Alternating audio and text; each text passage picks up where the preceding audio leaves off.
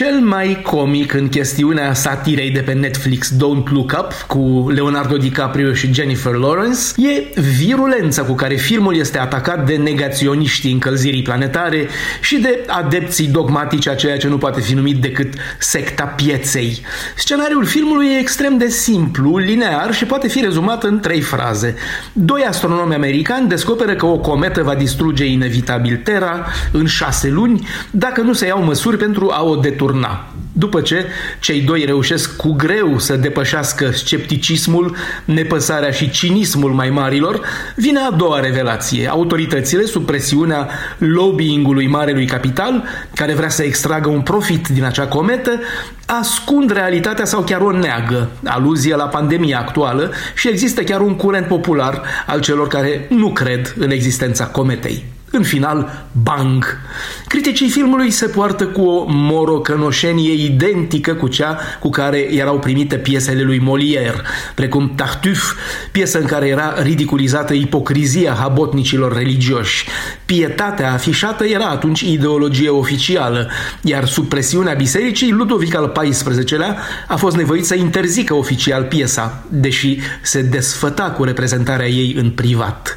Reacția de respingere indignată de parcă filmul ar ataca o dogmă intangibilă e cu atât mai amuzantă cu cât nenumărate filme anterioare de succes au exploatat teme similare, inclusiv faimosul Fălci al lui Spielberg, unde autoritățile unei stațiuni balneare pe malul oceanului ascund existența în apropierea unui rechin extrem de periculos, de teamă că ar putea pierde turiști. Și acolo, dar și în actualul Don't Look Up, motivul minciunii autorităților este banul. În filmul nostru Catastrofă, președinta Statelor Unite, jucată de Meryl Streep, împreună cu un miliardar în mod vizibil țicnit, jucat de britanicul Mark Rylance, refuză să deturneze traiectoria cometei care va izbi Pământul, ascunzând realitatea pericolului iminent, deoarece vor să aducă asteroidul în bucăți pe Pământ și să extragă din el metale rare acel miliardar, magnat, vizionar,